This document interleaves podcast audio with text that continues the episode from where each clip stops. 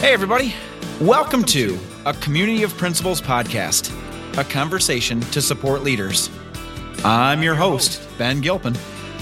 Now, let's get this started.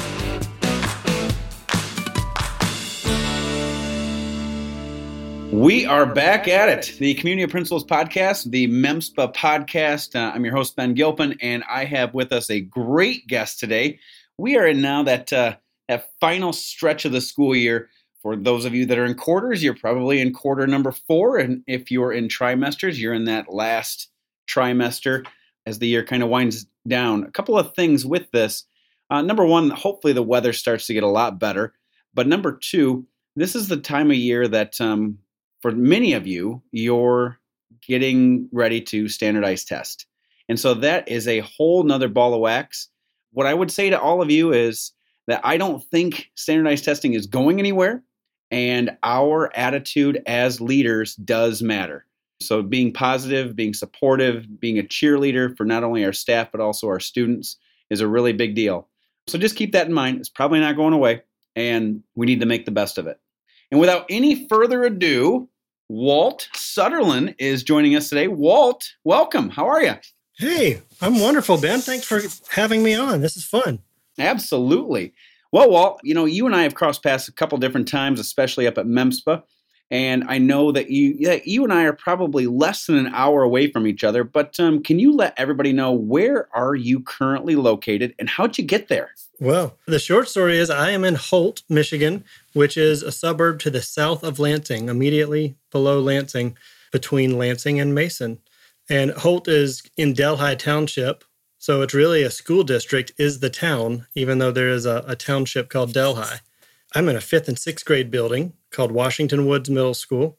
We've got about 45, 4,700 kids in our district, and there are 10 buildings. So we have five K 4 buildings, two 5 6 buildings, a 7 8, a 9 11, and then a senior campus. Okay, so tell me, so how long have you been there? I've been in Holt 15 years. I'm completing my 15th year. Um, was a third and fourth grade teacher. I did looping in a multi-age classroom and kind of designed that with my partner teacher when I first started and loved it and really believed in that model using a lot of you know Montessori and Reggio sort of tricks within a public school model. I then was an instructional coach and I did that K 12 and I learned a lot because I've never really been exposed to high school and some of the different dynamics above elementary. And then moved into a few interim principal jobs, one in the building where I taught uh, that was fun.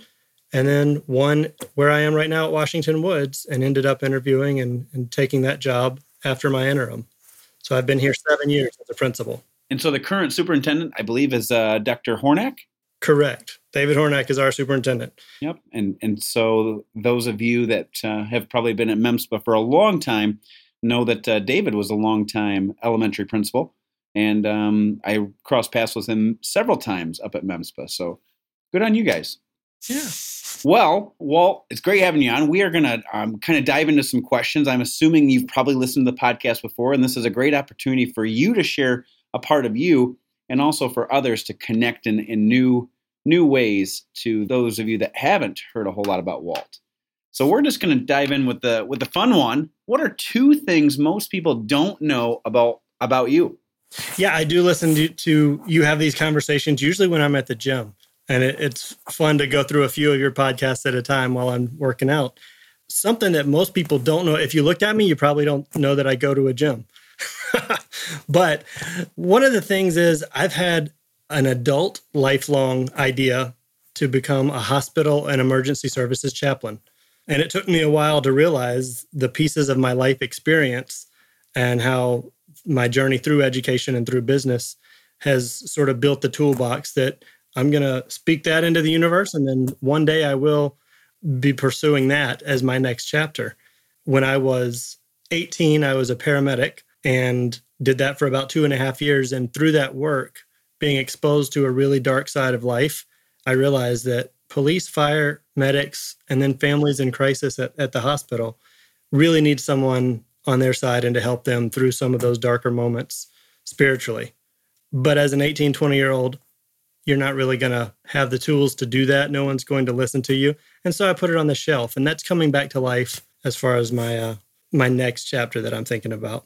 The other thing, the second thing is I use my July, as most of us do, to fit in as much restoration for ourselves as we can. And so I usually brainstorm a project between January and June. And then in July, I build it. And for the last few years, it's been using reclaimed barnwood.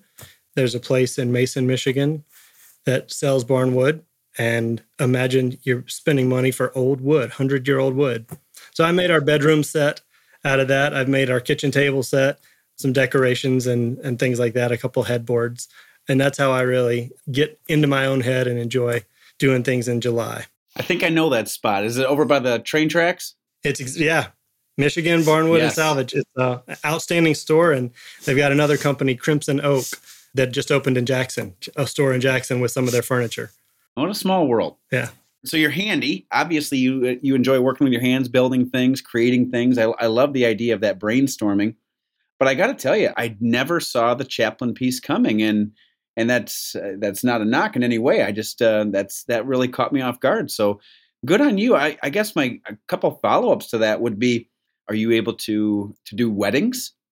See, I would not. I, if I were to be ordained in a church, yes, I could do weddings people can also i've got a couple teachers who have become ordained online and they can do weddings so that's not the biggest thing i'm not really into leading a church or church ministry but actually the the boots on the ground universal spirituality of people in need and the way i've come to find school is it's ministry in itself this is where people come and this is this may be the the best version of spirituality that some people are exposed to from me working as a teacher and a principal at this point in my life. But in the hospital, you get everybody from every creed, race, everything who need someone who just cares for them. And I really think that that's the gift that I brought. And when I look back at my career, those are the pieces that come together. So being ordained may or may not happen, leading other ceremonies may or may not happen, but uh, helping people when they're in need definitely is going to continue. Hmm. Nice. Well said. Okay, let's go to uh, let's transition to the next question. What is a current issue that Walt is dealing with um, in Holt? Well, I think well, I hope it's not just in Holt, but before COVID, this one percent cap of MI-Access testing reared its head, and it's a federal regulation that there's a, a cap of one percent of all students in your district can take the MI-Access tests and pass with proficiency. And so what the feds and the state have to use this for is calculating AYP, annual yearly progress. So few educators I know care a lot about high stakes tests and how they're used to rank schools. But this 1% cap really has been something I've been struggling with because I know statistically we're not going to have a cognitively impaired population that is huge. But I do think 1% and the rules around that are really limiting when most educators I know care and trust their IEP team, which includes families, to make decisions for appropriate programming for an individual student. And when you have rules that say, well, we cannot do this programming because it requires a different track for testing, which really is about AYP versus the kid's needs, it's really frustrating to me. I hear that 100%. And, and you say it very well. The simple part is the testing is for the adults. Yeah. And and see see that's a and I realized at the beginning that I put out that little disclaimer about standardized testing is not going away. And the truth is it's not because it's, high stakes, it's huge money, but you just, you know, you really hit on a piece that I think most of us all understand and feel that these standardized tests, these high stakes tests are for the adults. They're not for the kids, and that the part that's the part to me that just um, I wish that could be changed in education, but it is far far bigger than me. Right, right, and that's why it's it's something I struggle with, and I this question itself I thought about. Hmm, what is one of the big things? Yeah, I I can't change this. I have to learn how to play within it, but it means a lot of apologies and just you know being compassionate with families of we all agree this is the programming or the supports that the child might need. However, we can't go all the way because of the testing. And that means the kid is going to have to take a much harder M-step test than they probably are able to do at that point. So we're all in that one together, but it is a hard one. Accurate. Well, let's uh, let's shift over to a win though. How about in the last uh, in the last twelve months ish? What's a victory? I will say my victory is my staff. Every day, every month, the last twelve months, it's always my staff. I am really good at hiring, and I inherited a staff of pretty experienced teachers and teams of teachers.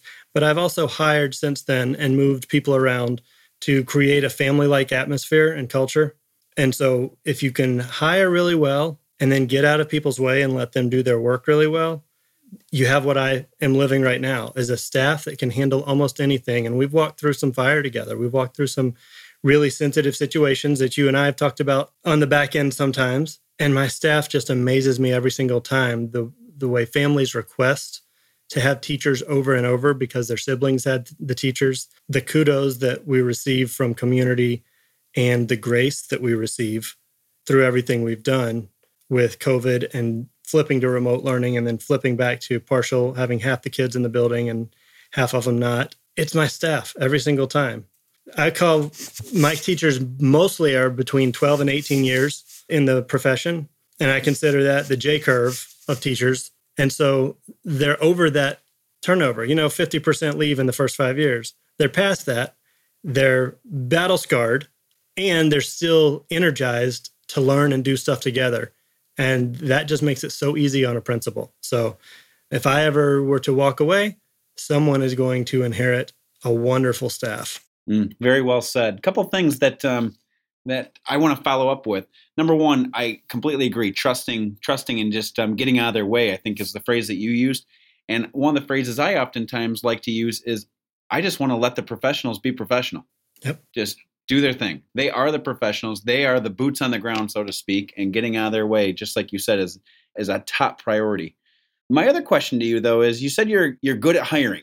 Mm-hmm. And I mean, obviously you've got a fantastic staff, so that speaks for itself right there. But what is something that you look for in a hire? Disposition for sure. And I usually include some members of the team, usually the direct partners of who's going to be working with the person, but disposition for fit because as we know, anyone comes out with a teaching degree, you can teach them to teach.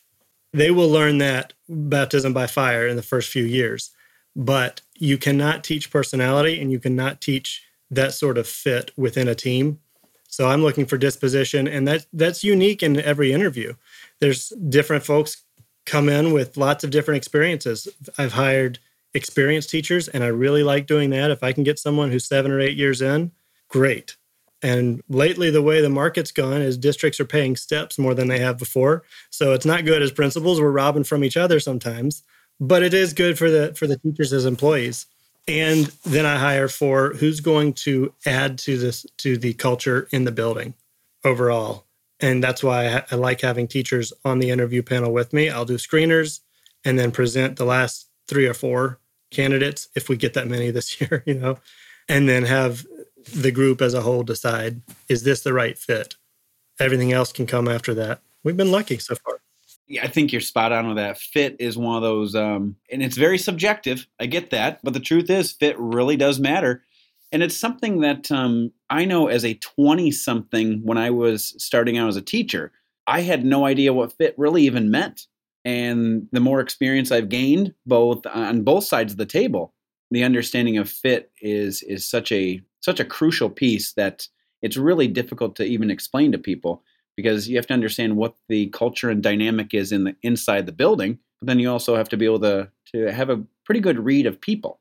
Mm-hmm. i tend to believe that over time as i've hired people one thing i continuously look at more and more it, fit is ab- absolutely one of those things but the other piece is i'm looking for people with a pretty high eq yes totally. Yep. Well, Walt, that brings us to our last question. This has been great. I really feel like I've gotten a better sense of who you are. And, and that's, I love that part of this, selfishly for myself. But this last question, this season, season five, all of 2021 2022 has been the focus of You Matter. So the question is, what does Walt do for Walt? Yeah.